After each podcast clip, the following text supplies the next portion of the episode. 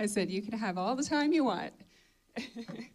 this is something new for me because uh, I don't think I've ever been up here just, I'll say solo. And I kept this morning, I was saying, Mike, I should text somebody and hey, I'm going solo today, or I'm by myself, so pray for me. And every time I went to go, like, write the text, I heard God say, You're not alone. You're not alone. I'm like, no, I know I'm not alone. I know everybody's here and God's with me, but like I'm I'm solo. He's like, You're not solo. I'm like, Well, I kind of am. He's like, But you're not. And it's because it's not a me show. And it's not about me. And it's not even about me and Pastor Brian. It's not about Pastor Michael. It's not about Pastor Michael and Alva. It's not about any of us. It's about God and what God can do and God moving in this place. Amen? All right, so how many of you guys have been enjoying fasting? okay, I see one hand, one hand. um, so today officially was our last um, inter- day of intermittent fasting. And uh, tomorrow officially starts our three day full fast. So tomorrow night we're going to be starting, uh, we're going to kick it off with our lighthouse prayer tomorrow night at 710. And then we're going to uh, be doing live prayer during the three day fast at 7 a.m., 12 noon, and then 7 p.m. So if you guys want to join us, it'll be on Facebook and YouTube. I think it'll be on one of those or both of those, but it'll be there. Um, so that is that. We're excited. And then we're going to finish it off by coming to the Holy Thursday service on uh, Thursday. I'm really excited. I'm excited for what God is going to do. I just, I feel his presence in this place this morning. And I'm going to tell you guys, just kind of coming here this morning, I'm going to take this ring off, sorry. Um, coming here this morning, and I'm thinking, like, it's such a different day. It's such an off kind of feeling day. But I know enough to know that when it feels a little bit off, or it feels a little bit strange, or it feels a little bit weird, that I can say, God, I know that you're picking things up and you're moving in this place. So we're just going to trust Him, see what He does. Um, every time I get to page two of my notes, I kind of throw them out and I just kind of go off on what um, I don't know. So we'll see what comes out today. Nonetheless, Pastor Michael sends his love. He's off doing some more training with the Navy.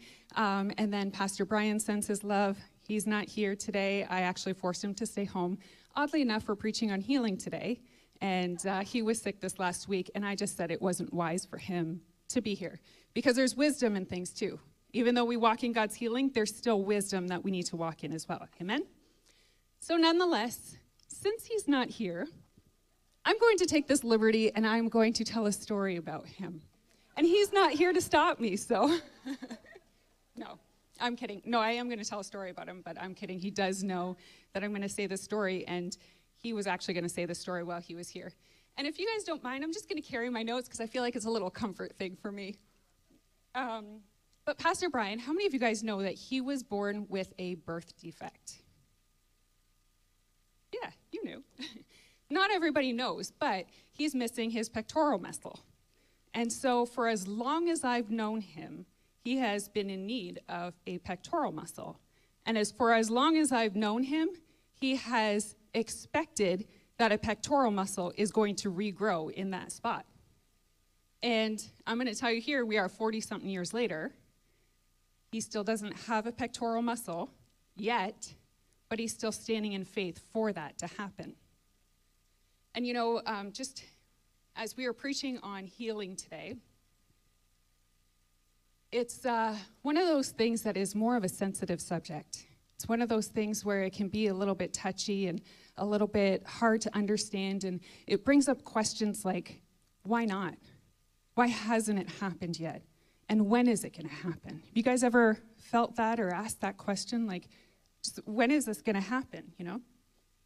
By the way, I talked to Pastor Howie and I said if I needed a break for a second, I would just call him up here.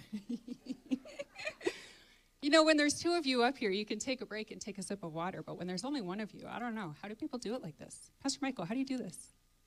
Just, just take a sip. There we go. But, anyways, it, it, it brings up a lot of questions, you know, and we really ask a lot of things like, when is this going to happen? Why hasn't it happened yet at this point? And so today, what I want to kind of approach from is asking God to illuminate some of these hidden things. Because there may be things that are going on that we don't really realize, and that may be why we haven't been healed yet. But because it's a sensitive subject, because it is hard to deal with this, like I'm sure all of you guys have experienced somebody who has maybe passed on or struggled with a disease or struggled with something that they didn't experience freedom from. I want to start off and pray. Okay? You guys pray with me? Father, I just thank you, Lord, for this day. God, we just invite you here in this place, and we just ask that you open up our eyes to be able to see what you are saying to us, what you are showing us, Father. I ask that you open up our ears right now in Jesus' name so that we can hear your word and that we can apply it to our own life, Father. I thank you, Lord Jesus, that you are illuminating things to us and that we can walk in your freedom, that we can walk in your wholeness. In Jesus' name, amen. All right, so this is the last um, message on our series of Salvation Brings. And today we are talking about salvation brings healing. And so I want to kind of just talk a little bit on salvation here for a minute. How many of you guys know that salvation is a free gift that God has offered to us? It is something that, you know, He didn't require us to do uh, to pay something for it. We don't have to show a bunch of actions and stuff, but there is something that we do have to do in order to be saved. Do you guys know what it is? We have to receive it there's an action on our part. So even though we don't have to put actions to, and, and we're not saved through actions, there is an action that we have to take part in in order to be saved. You see, Christ died on the cross and he, he made a way for redemption immediately when he died on the cross. He redeemed mankind. So he made it available to each and every one of us. But not everybody in this world is saved. Why is that? Because not everybody has received it yet, right? So that, that also goes for freedom. We know we've been talking about uh, salvation brings freedom. And in John 8 32 to 36, it says, And you will know the truth, the truth shall make you free. And they answered him, We're Abraham's descendants and have never been in bondage to anyone. How can you say you will be made free? And Jesus answered them, Most assuredly I say to you, whoever commits a sin is a slave of sin, and slave and a slave does not abide in the house forever but a son abides forever. Therefore, if the Son makes you free, you shall be free indeed. And so it's the same thing for freedom. He made a way on the cross for us to be free. But I bet you you guys can even look out your window and see that even Christians aren't necessarily walking in full freedom, right? And this is something that really we have to be able to receive it. We have to be able to accept it. Now, it doesn't negate the work of the cross, it doesn't change the power of what happened when Jesus died on the cross. But, and so even though it's promised to us, we still have to reach out and we have to accept it. We have to apply it to our own life. And so I want to read a couple scriptures just in terms of healing. We have 1 Peter 2:24 it says, "Who himself bore our sin in his own body on the tree, that we, having died to sin, might live for righteousness, by whose stripes you were healed. Do you know, do you notice there that it says, by whose stripes you were healed? You were healed. So in the moment that Jesus died on the cross, when he was whipped, when he was lashed, when he was shamed, when he was broken, when his blood flowed out, you were healed in that moment. And so we have to be able to receive it. We have to, like, we need to find out how is it that we can walk completely in that healing. And this is something I just want to put a little bit of a, a precursor here, even while I'm talking about this. I don't want this to be a condemning message. I don't want this to be a message that you guys feel that is um, it, like full of condemnation, because that is not what this is. What this message is meant to be is for each individual person to open up their heart, to look in their own heart and say, okay, God, is this something that I deal with? And is this something that needs to change in my life? I don't want you guys looking around and saying, well, I know this person who wasn't healed, and so it's probably because of this reason. It's probably because of this reason. We're not doing that today. I don't even want you guys to look around at the people around you. I want you to just look inside your own heart and say, God, speak to me. And in some of these questions, maybe some of these questions you'll ask and you'll say, you know what, this doesn't actually pertain to me, this question. I don't struggle with this. Or maybe I'm going to ask a question and you're going to say, you know what, this is something that I deal with. And so at the end, we're going to have an opportunity to pray for that. But God's kingdom always operates in faith and obedience. We can see in Hebrews 11, it says, But without faith, it's impossible to please Him.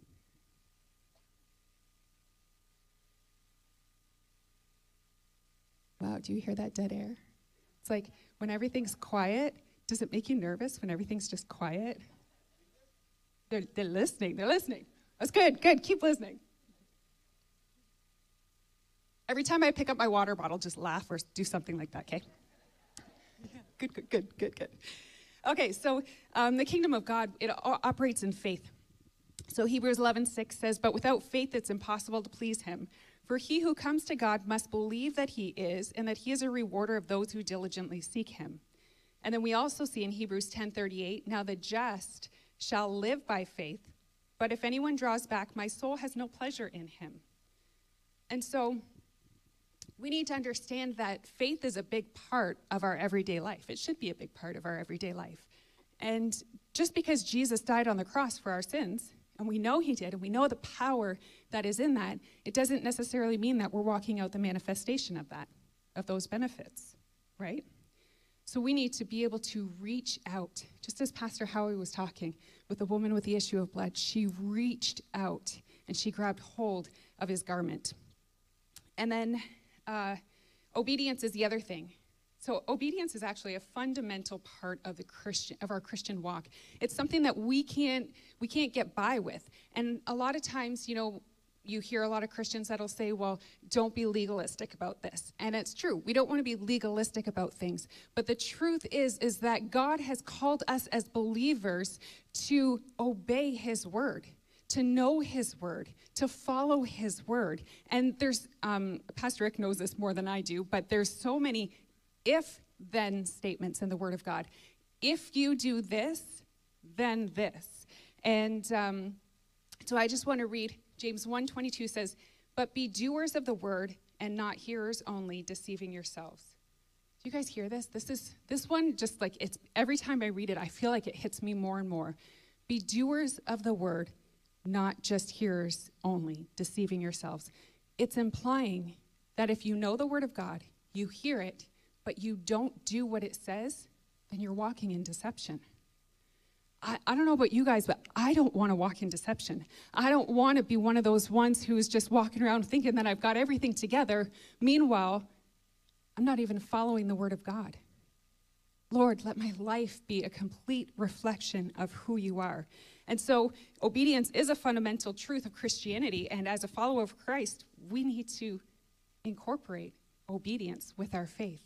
Amen? So, today we're going to talk about revealing some of the hidden things that can unlock our healing in, um, in life, in this life that we live. Because we know, you know, when we die and we go to heaven, if we are saved, if we've received Christ as our, as our Lord and Savior, we know we're going to heaven. We know we're going to have new bodies. We know that we're going to be made perfect. But what about here on earth? And I believe that if we can know some of the truths and we can apply them to our life, then we can walk a little bit more in that healing. So I want to talk about unbelief. And unbelief really is rejection of a free gift. Right? God has given us something, and if we're not believing, He's given us His word. If we're not believing His word, then we're rejecting that free gift that He's given to us. And so, unbelief actually means, and I'm going to try to say this word incredulity,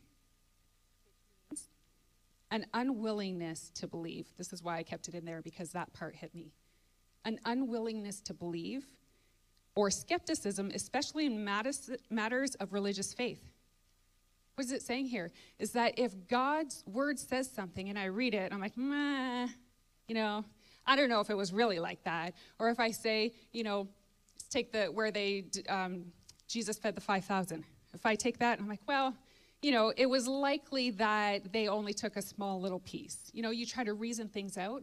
That's what this is. This is unbelief, and this is something that can hinder our um, hinder our healing. We know the the process of cue laughter. Great job, great job. so we know when Jesus went back to preach in his hometown, he was um, he wasn't even received in his own own hometown and they didn't receive him as who he was for who he was. And he went with this great intent to be able to do all of these mighty miracles but yet when he got there what does it say? He could do only a few things right?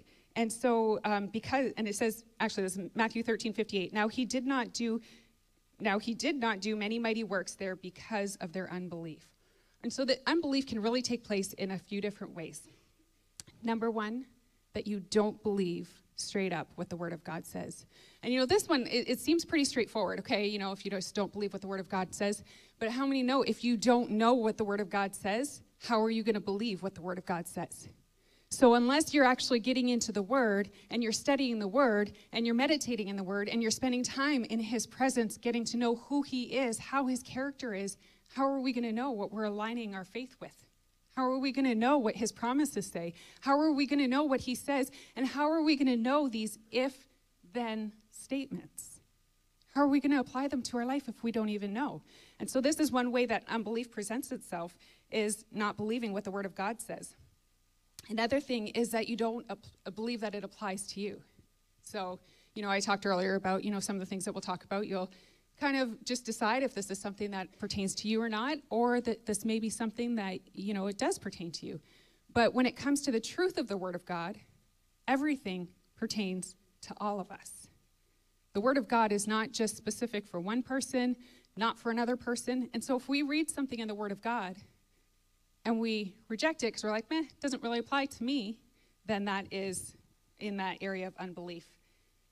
The third thing and this is where I feel like it really gets sensitive because this is where I feel that it's hard, especially for Christians, is lost hope due to past disappointments.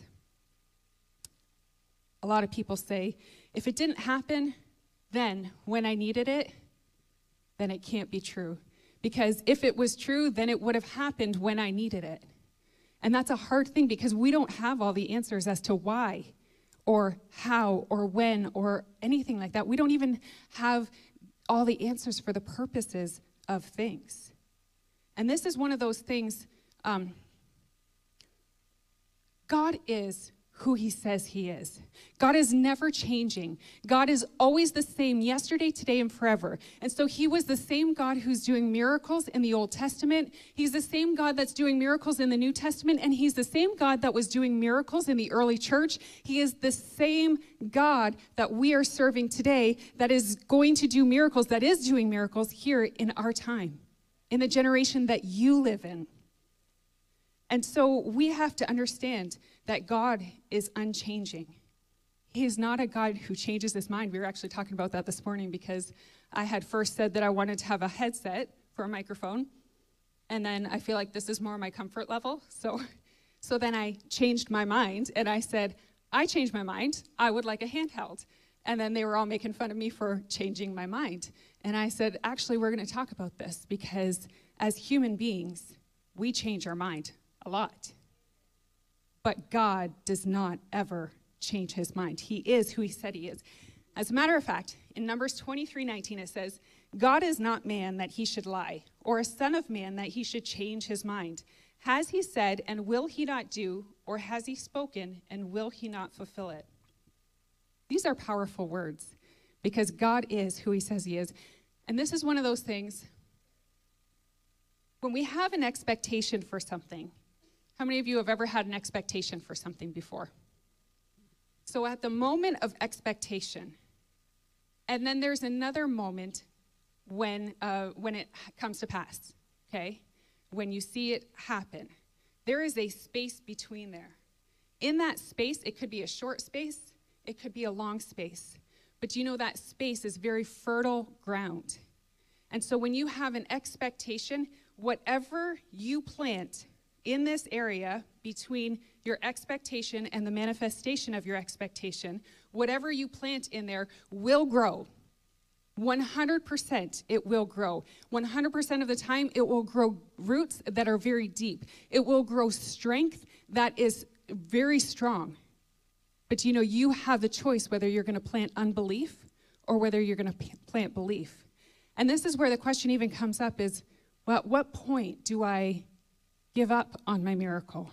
At what point do I say, you know what, it's just not for me. It's not something that, you know, maybe maybe God didn't want to heal me. And the answer is this never. You never, ever give up for your miracle.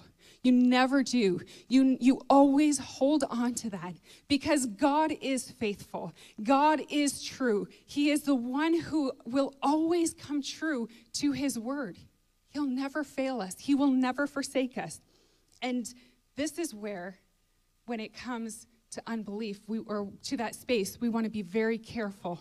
What are we planting? Because the enemy is going to come in that time when you have that expectation, and the enemy is going to be right there planting those uh, seeds in your mind, giving you those seeds in your mind. He's not planting them, he's giving them to you. And he's saying, Here, just take this one. And, you know, sometimes we don't even think about it. We just grab those seeds and then we plant it. You know what? hasn't happened yet. It's probably not likely going to happen. You know, I've been struggling with this forever. I'm just going to have this pain for the rest of my life. And these are these little seeds that the enemy is trying to feed us, that he wants us to take and plant in that space between our expectation and the manifestation. But God says, according to your faith. Do you know how many times in the Bible, when Jesus was healing, that he said, according to your faith, you've been made well?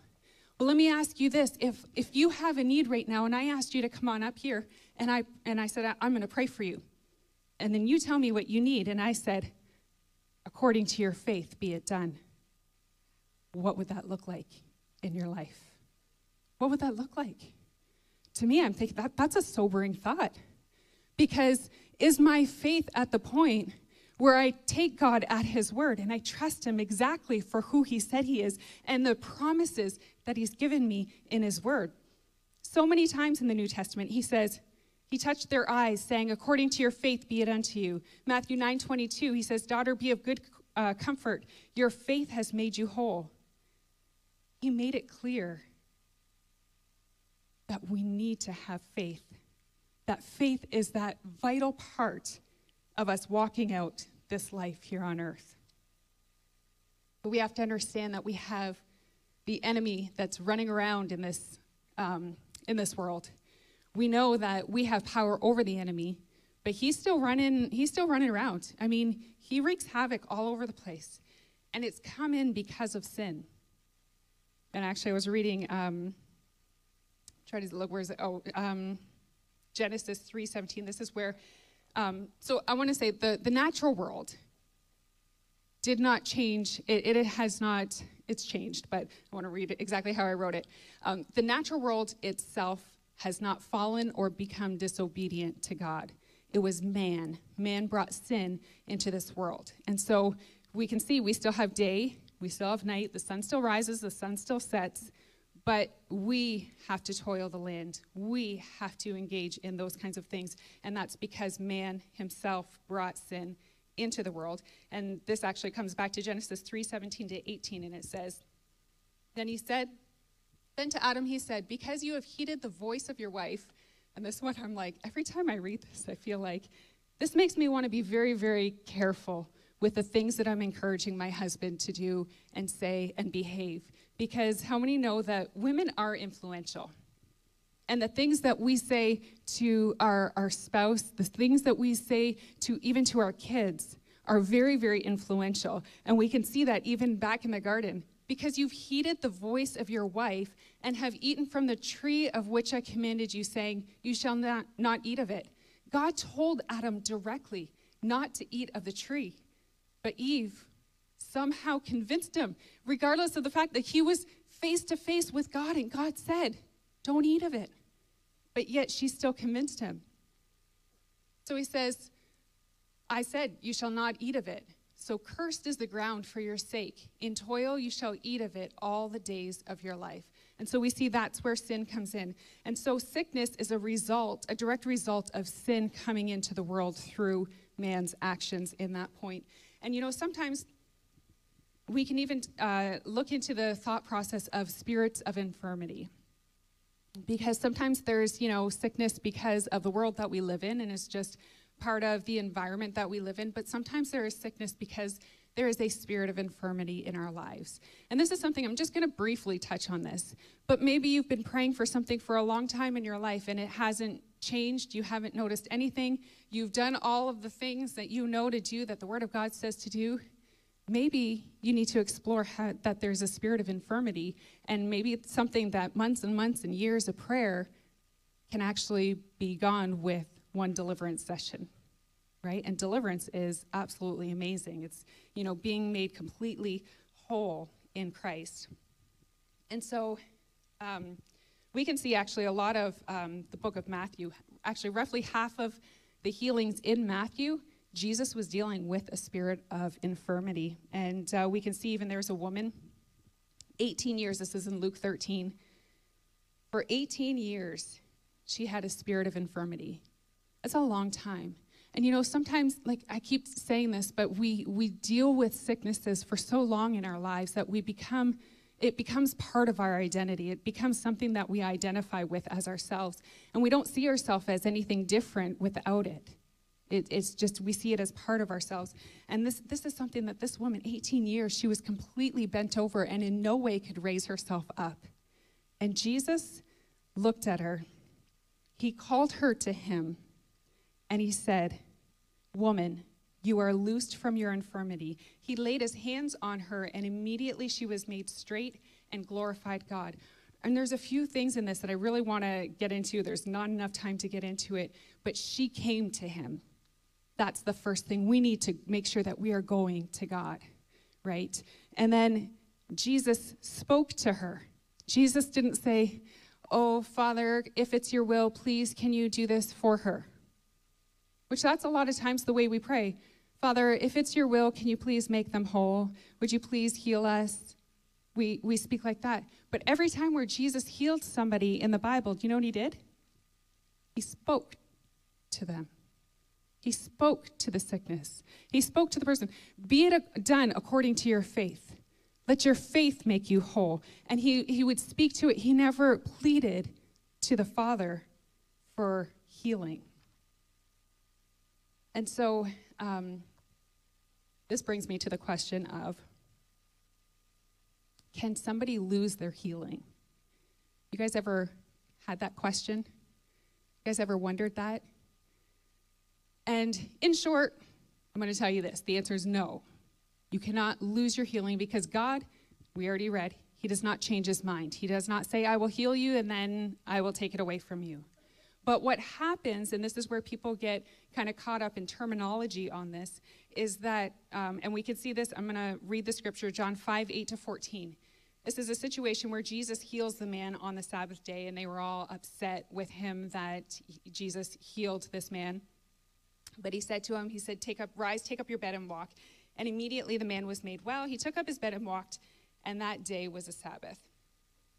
I'm going to jump down to verse 14. It says, Afterward, Jesus found him in the temple, and he said to him, See, you have been made well. Sin no more, lest a worse thing come upon you. And so, healing isn't taken away from us. But what happens is if we experience God's freedom, but we're not filling ourselves up, then we are leaving space and room for the devil to reestablish a foothold in our life and bring worse things into our lives. So, does that mean that we are, you know, that sickness is coming back upon us? No, not necessarily. But it does mean that we are opening up ourselves to the enemy to wreak havoc in our life in any way that he really uh, wants to do. And we can see that the enemy loves to just wreak havoc in our lives. How many of you experience just chaos in your life or a horrible situation or anything like that? And so the Bible says in Ephesians 4 26 to 27, it says, Be angry and do not sin. Do not let the sun go down on your wrath, nor give place to the devil. And the word place there, it means to give room, quarters, or space. Let us not take that time to just open up ourselves to the enemy and allow him that direct access into our lives. Let's shut it down. Let's allow the Holy Spirit into our lives to close off that opportunity. And one of the things that I really want to get into, and maybe this is maybe this is the hard part, I don't know. Maybe I'm going to step on a little toes, I don't know. But one of the things that gives place to the enemy is by not discerning the Lord's body. And I'm going to read a scripture right now, and this scripture is actually one that we use for communion. And it is one, when we talk about not discerning the Lord's body, we're talking about, or discerning the Lord's body, we're talking about in communion. I'm going to read it 1 Corinthians 11, 27 to 32. And it says in verse 27 Therefore, whoever eats this bread or drinks this cup of the Lord in an unworthy manner will be guilty of the body and blood of the Lord. But let a man examine himself, and so let him eat of the bread and drink of the cup. For he who eats and drinks in an unworthy manner eats and drinks judgment to himself, not discerning the Lord's body. For this reason, many are weak and sick among you, and many sleep. When it's talking about there is dying. You know, Jesus, when the little girl was was dead and Jairus' daughter, and Jesus went, he said, She's only sleeping. Well, she had died, but Jesus is like, no, he's referring to sleep as being dead. Says, For if we judge ourselves, we would not be judged. But when we are judged, we are chastened by the Lord, that we may not be condemned with the world. So, a lot of times we look at this passage and we think it's directly related to communion, and it is, we do use that. But how is the Lord's body described in the Bible? The church. We are the body of Christ. And so, how many times are we bringing discord in amongst us in the body of Christ with one another? How are we bringing, um, you know, uh, judgments and we're bringing criticism towards other fellow believers or other people in general? And this is a way dishonoring, disrespecting other Christians. This is a way that is dishonoring and not discerning the Lord's body. And it says, For this reason, many are weak and sick among you, and many sleep. How sad would that be if in the church world there are many that are still sick and hurting and broken because they have a judgmental spirit, or they're criticizing one another, or they look at one another and they begin to judge on all of the things. And I know, like, I'm, I'm sure I'm not the only one. I've been guilty of judging people myself before. And you know, it's nobody wants to be judged. Nobody likes being judged. And the Bible talks about us not being judgmental towards one another. And it says um, in 1 Corinthians 12 27, now you are the body of Christ and members individually. So, um, when we do this, when we are walking around dishonoring one another, we're actually staying out of peace. We're not actually walking in peace with one another. And God has called us to live lives of peace. He's called us into a place where we can walk in His full um, peace. And, and even in Luke 7, Jesus is forgiving a woman of her sins, Luke 7:50, and he tells her actually to go in peace. And, uh, and then in the following chapter, eight, uh, Luke 8 48, he heals the woman with the issue of blood, Pastor Howie was talking about, and gives the same command. He said to her, Daughter, be of good cheer, of good cheer. Your faith has made you well. Go in peace. And it actually means to be absent from rage or war. And you know, just off the top of your head, think about how many even petty little things have we engaged in in the body of Christ criticizing one another, breaking down relationships. How many times have churches come against other churches? How many times has, you know, pe- have people just really got, got to a place where they just judge one another? And it's not right. God's called us to walk in peace. He says to us, go in peace. And in James 3:16 it says, where envying and strife is, there is confusion in every evil work. And this is where we open the door to the enemy. I don't want to have strife. I don't want to have envy. I don't want to have any of those things in my life. I got to hurry up here. Laugh for a second.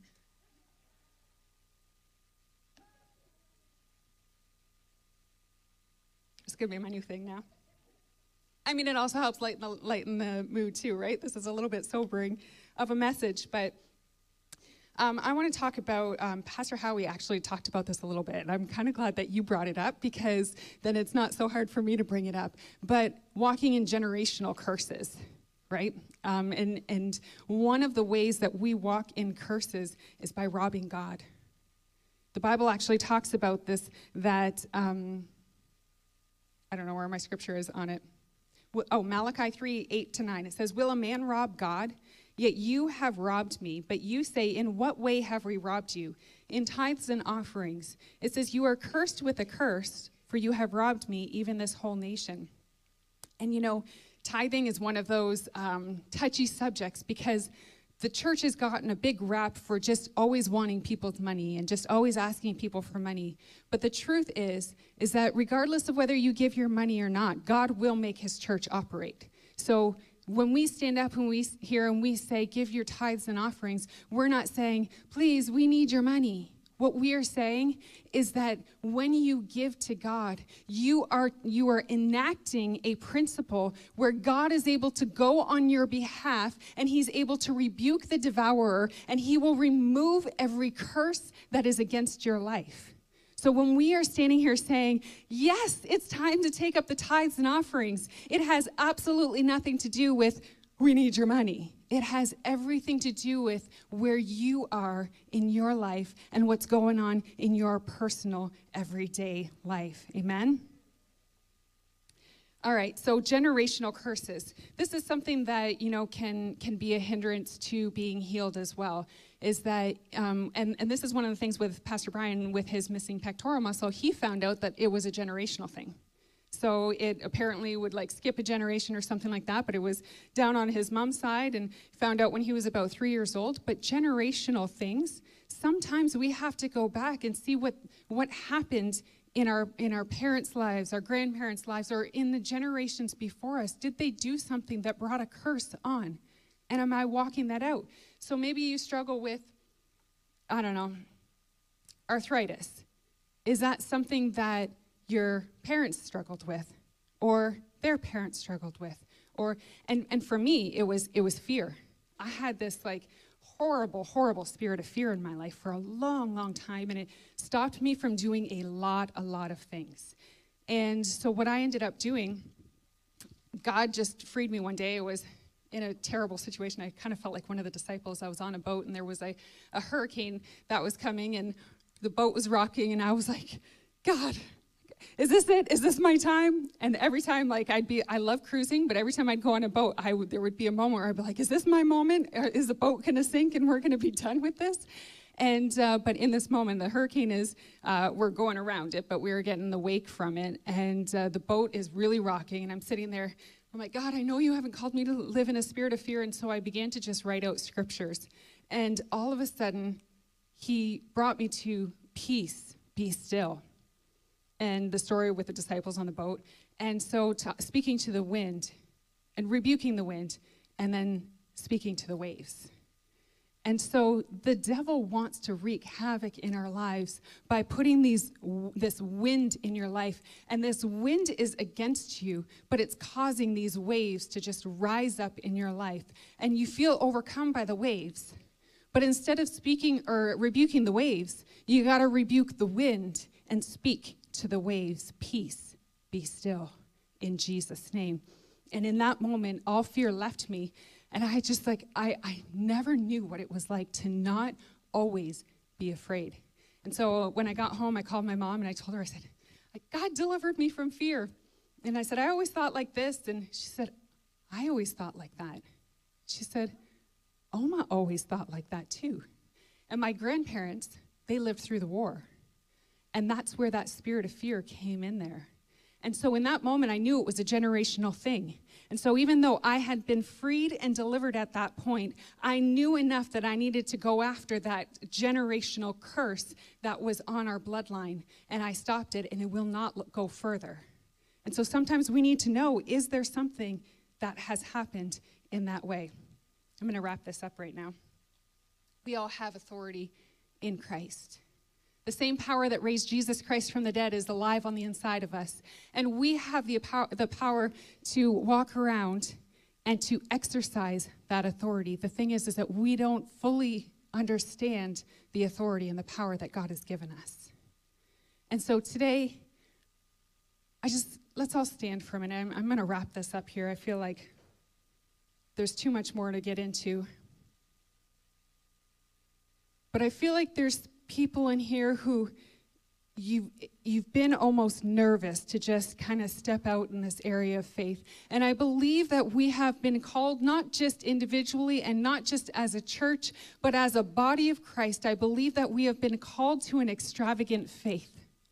And I believe if we're not going to stand in the gap and, and stand up for the things that God has said, for his promises, and that we're not if we're not going to stand and say, God, we take you at your word, we believe you for what you have said, then I feel like we're, we're missing it. We're not walking in complete freedom. We're not walking in his authority. And so I'm going to pray for a great boldness to come upon this house a great boldness that even as you're walking down the street, if you feel that sense that you need to reach out and pray for somebody, I had this happen the other day. I was in a place and I, I went to get my nails done, is what I went to do. And when I went in there, she had split her lip open that morning. And she says, Oh, I think I split my lip open. And I, and she said, I think I need to go to the doctor. And I looked at her, and her, her lip was um, she needed stitches for sure. So I said, I will come back. You go to the doctor, you go get stitches. But as I went to go walk out, I felt the Holy Spirit say, You were brought here specifically for this moment. So I didn't get my nails done that day, but I turned around and I said to her, Can I pray for you? And it took my all because, you know, sometimes you, you walk in, you don't know where people are at in their place. You don't know where, where their faith is, what they believe, or anything. But I just asked her, I said, Can I pray for you? And then I thought, you know what? Prayer is something that I have that I can give to others. And I feel that God has called us to a place where we are stepping out in that faith, where we are reaching out to others and we are saying, I'm standing in the gap.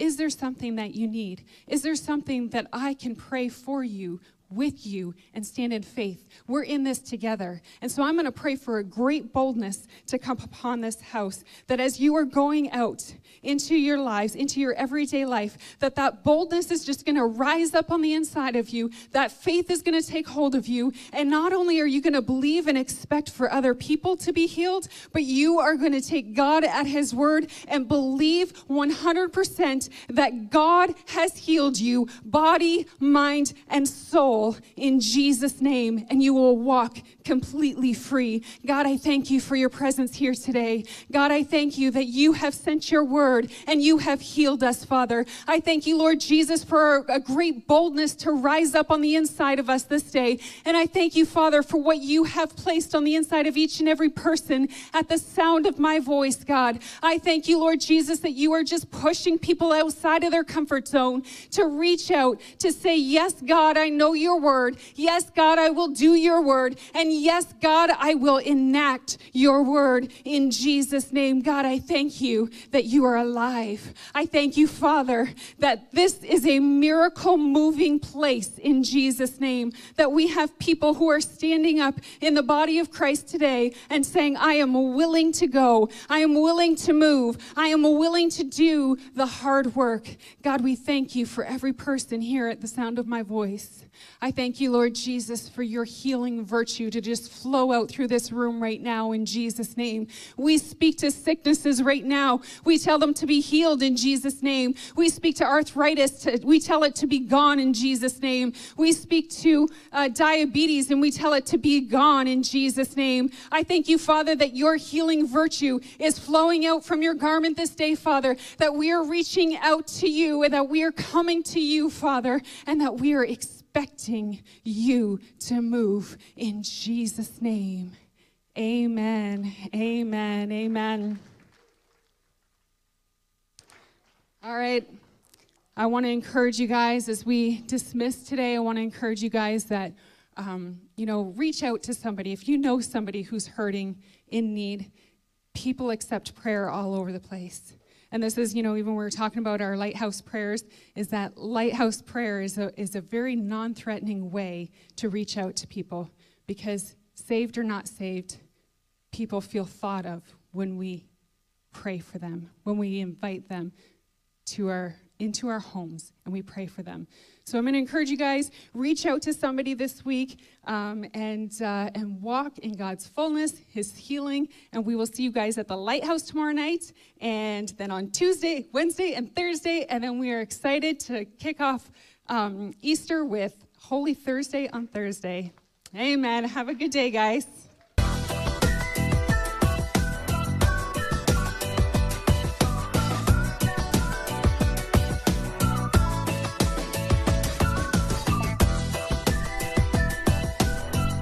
Welcome to the After Nine show. We're going to stand, okay. Hi, everyone. Welcome. Uh, if it's Wednesday and you're just tuning in, this After Nine is taken from Sunday, April 10th service titled Salvation Brings Healing by Pastor Sheri Ciaramitaro. So we'll be talking about that when my co host gets over here. I don't think he. This is the problem. When you ask a pastor to co host with you, he likes people too much, so he talks. But um, I'll share something that blessed me from the service was I think, uh, let's see, is he coming? I think that something that Pastor Sheri was saying about disappointments and, and, loss of hope, I thought was really powerful because I think that that can apply not just to healing, but even to maybe circumstances in our life where we needed an intervention or we needed God to kind of interrupt us. So I just want to encourage you today. I took that's what I took out of it. You know, I the the one healing thing I've always been believing for was my eyes my eyes to be healed because I'm very poor in vision. I wear contacts and glasses and all that, but um, you know, there's there was a day where I, I, you know, I still always believe that he's here. I just said, I'm like, the worst thing is to ask a pastor to do it with you, and then he's hugging everybody. totally, I was like, seeing everybody, I saw some new people, so I'm like, hey, do it, and I'm like, I saw, I'm so sorry. It's okay. I know, I know that I know the importance for you as people, and that's good. I'm glad. Um, anyway, I was just talking about with the healing and how um, the thing that Pastor Terry was saying about disappointment. Yeah. And losing your hope and expectation. And I said that can not just be applied to healing, but even like circumstantially, like yeah. when you have stuff in life that you've been waiting for God to do something and it hasn't happened yet. Um, and something I've always been thinking that God would heal was my eyes because I have not great vision. like I do this thing where I'll put my glasses down and then I don't, I can't find them, and so I have to be like, Allie. So wait, that's you, why you can't find your keys with the you, big like no, that's chain. just because and... I misplace my keys a okay. lot. Uh-huh. but anyway, I just wanted to say that um, if God doesn't heal me today, tomorrow, you know, 50 years from now, I'm still going to serve and believe in a God that can. Amen. And I just want to encourage that for you today is grasp onto that hope, right? Yes. Because uh, it's not going to do you any good to lose it, right? Well, that's like Pastor Sheri said with Pastor Brian and the pectoral muscle. 40 years, 40 years plus probably because he's older than 40. but anyways, haha. But um, but but 40 years, like 40 years, he's still believing and Yeah. praying for this healing. That's faith. This Right. is faith, whether we receive it or not. Faith is continually believing in it. Yep. And and that's that's this is faith. This is true faith right there. right. That was a great message. that was really good. I think was she did a great good. job. Yeah, there's a lot of things in there that was really good. Yeah. Well, should Yeah. we bring in our? yeah, uh, for sure. I'm waiting. This is awesome. All right, you're up, bud. Oh, that's my phone. Sorry. We have Pastor Howie, he was everybody. on fire today. You yes. can stand right in the middle. You were on fire during prayer this morning. you would have. I think you would have preached your own message. I was, I was, I was going to be preached by you and Marsha. Don't cover the week. bottom. Sorry. So just a quick little uh, tip with Pastor Howie. He is one somebody who, when I first um, came to church and started realizing what being born again, uh, receiving this salvation through Jesus Christ, he's one of the reasons why. I mean, through God, but I just wanted to speak and preach the word of God by the power that this guy would speak it, by the love he would speak it. I'm like, wow, the word of God is mighty in this guy. So back then I would pray, um, and this would not probably be s- scriptural or spiritual, but I'd pray for all his anointing on me. You know, You can have it. Open I'm like, you. I'm like, I want what he has. Well, you know what? That's what it's all about. God giving to you and you giving to others. When Jesus came, he didn't came come to keep it all to himself. He came to give it to others. Amen. And I, I didn't expect you to take all my offices and didn't take all everything else. But you know what? I, I really appreciate that because imitation is the sincerest form of flattery. And I watched other people and I longed for that gift inside of them to be in me. I would watch R.W. Schambach. I was at his meeting one time and my wife just got me this brand new red suit. White tie, black shirt. I was clean as a board of health. and when they called for the prayer line, I watched, and Brother Schambach didn't have a bottle of oil. He had a five gallon pail of oil, and he would just dip his hand in there. It would come up and be just dripping all over his fingers. And he would tell people, You don't have any trouble. All you need is faith in God. And he would put his hand on them and impart into them. Well, I watched, and I'm thinking now, this is the first time I wore this red suit. I'm here at the Adlai Stevenson building in Detroit. All these hundreds, thousands of people there. And I'm going to go out of here not just with a greasy face, but my shirt and suit's going to be all full of oil too. So I let a few people go in front. He put his hand in, and I saw it dripping, and I let a few people behind me go first. That's smart. That was smart. That's wisdom. That was wisdom. But just when I stood in front of him, he dipped his hand back in there no. again and slapped that oil all over me. But you know what? I wanted what he had. And I desired that. So it's not wrong for other people to desire what I have because I desired what they had and they desired what God had. Mm, amen. It's good. That's good. That was a great message, though. Mm-hmm. mm-hmm. What do you think? What What are some of the key points? Of the message Yeah. that Pastor Sheri taught, Yeah. what did she teach on anyway? no, no, no. He had, Well, uh, okay. To me, uh, this is one of the things for me. When Pastor Sheri brought up um, the the part where it's like, don't just be a, a believer, but be a doer, or else you're going to be deceived. And that opened up the whole message. Amen. Amen. You know, like that was powerful. That that opened up like even more. Like I think, uh, yeah, we've we've done that. Like there's things that I I believe and do, but then there's things that I believe but I don't do still. Yeah. You know, That's right. That's good. that was good, and it really carried on through the whole message. I thought. I agree, and I, I really like like um, the the questions that she had. I can't remember them all off the top of my head, but how she was like, um, you know, say like let, let's check your heart. Let's see where you're at because it's like if there's something that's wrong that can be fixed. Let's fix it, and then we'll continue to believe in faith that God will heal you. Right? Like, are you giving God your all?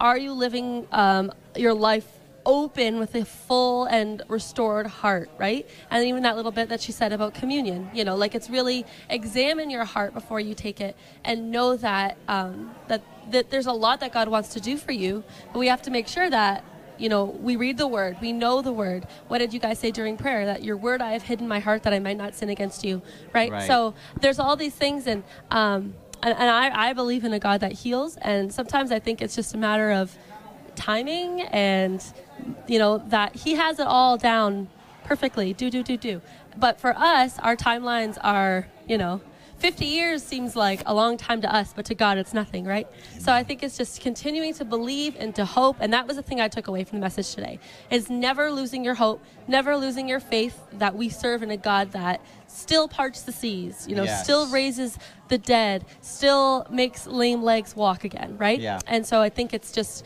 the, continuing to believe in the God of then is still the God of now. Yeah. Amen. See, Abraham, God made a promise to him.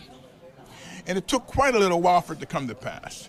He made a promise to him when he was 75 years old that he was going to give him a son. God waited another 25 years before he brought that to pass. And the scripture says that Abraham considered not the body of Sarah, his wife that was now dead, nor the deadness of Sarah's womb. He staggered not at the promise of God through unbelief, but was strong in faith, giving glory to God in that what he had promised, he was able also to perform. Amen. You have to wait some time for God's promises to come to pass. Amen. But whatever you do, don't give up. Amen. Keep waiting. If you can't fly, run. if you can run, walk. And if you can walk, crawl. But by all means, keep moving towards your miracle. Amen. That's so good. You're the best. That's so good. So good. You have anything really else? No, that- that- that was- Larry that just was- said, "How do you follow that up?" Yeah, that was good. Amen. I want to do the little bobblehead Pastor Howie does, but I can't. There you go. I think drop the mic. We're good. That was awesome. No, it was so good. It was really good. And and Pastor Sheri's message too. It was so good because there was no like yelling and like excitement, but there was passion and belief and power. Amen. It's just you know so. God just moves in, in, in every way, in every step. Like she said, Pastor Sheri said, same yesterday, today, and same tomorrow. Amen. Like, oh, God is so good, man. That's so great. What's the, what's a point that you can, um, like, just a point of encouragement that you can give people? I mean, I think you kind of already touched on it, but um, when things aren't moving at the pace that they were hoping, you know, um, what's something that they can do to continue? Because we're saying like, don't stop, don't like, don't give up. But what's something that they can do? I mean, other than read your word, believe in God, you know, have faith. What's something that they can do to kind of keep that faith strong? Just keep waiting on the Lord. Keep reading His Word. We, we, we grow and we learn by reading the Scripture. Yeah. And from the Scripture, we learn that we have to keep putting it in us if we want things to keep coming out. In order for you to grow, you got to put food in, not just one time. You got to continually put it in. And that's the same thing with faith. Faith has to be fed. Hebrews 11 says that now faith is the substance of things mm-hmm. hoped for, the evidence of things not seen. For by it the elders obtained a good report. And through faith we understand that the worlds were framed by the word of God. So just keep having faith. Amen. Faith, faith. So That's what I wanted you to say. I think that no, but I think that when people get discouraged and that when disappointment comes in, then that makes uh, a doorway for you to want to stop reading the Word, to want to stop believing in God, to want to stop pressing in with your quiet time with Him. And like even Pastor Sheri was saying today, today was a weird day. You know, a lot of things changed. Um, we we were missing a lot of our team today, but we still believe that God's going to do work. And this week is this holy week, right? Mm. So if this week you're feeling discouraged, if this week you're feeling disappointed, or maybe you're feeling like the burden is too heavy and the pain is too much to be able to feel comforted or to be able to tap in with, with that intimacy with the Holy Spirit, don't quit. Don't Yeah. stop. Like what did you say? What Pastor Tony Miller said, when the water breaks, the baby comes, mm-hmm. right? So believe that for this week, that we've got those last three days of fasting coming up. And if you can't fast just water, do something else, but really dedicate, consecrate your heart to what God is doing for you this week because I think that it's something is going to be shifting and breaking because the waters have been rough, let me tell Yeah, you, yeah. right? Well, can I finish with what I started? I started off by saying, when life's trials come your way, lift your head up high and say, Hallelujah, anyhow. So if you feel discouraged, Yeah. you just lift your head up high and say, Hallelujah, anyhow. And you watch God move on your behalf. That's awesome. Yay. Amen. What do you have to say, Pastor Michael? Anything in closing? Um, no, that was awesome. I, I mean, even Pastor Sheri's prayer Let's at just the do end. something really quickly. Her- her- uh, Don't touch this thing. Oh, please. okay. Oh, sorry. Sorry. Uh, Pastor Sheri's prayer at the end. You know, if you haven't listened to the message, check out the prayer at the end. It Yeah. really finished it off exactly what you all saying about boldness and that prayer. So it, was, it was powerful. And I Great just want to encourage you all. This is something that we talk about as a team on a weekly basis. That we believe that Inspiration Nine is going to be a, uh, a a cornerstone of healing and miracles, and that there's going to be a great work that's going to start here in our church. Mm, amen. And we we hold tight to that. So maybe if you aren't able to have the faith for that today, we have it for you. We believe that our house is going to be one that's going to have miracles coming and testimonies to be told and God's glory to be uh, just Revealed. Revealed revealed shown, throughout yeah. the nation. So I just want to stand on that today, and that I'm really excited. I think this fast is going to be uh, the turning point for a lot of things in our church, and that's it. Yeah, That's it. it's good. It's awesome. Amen. All right, guys. Well, we'll see you tomorrow at 7:10 at the Lighthouse, um, and then yeah, Tuesday at 7 a.m.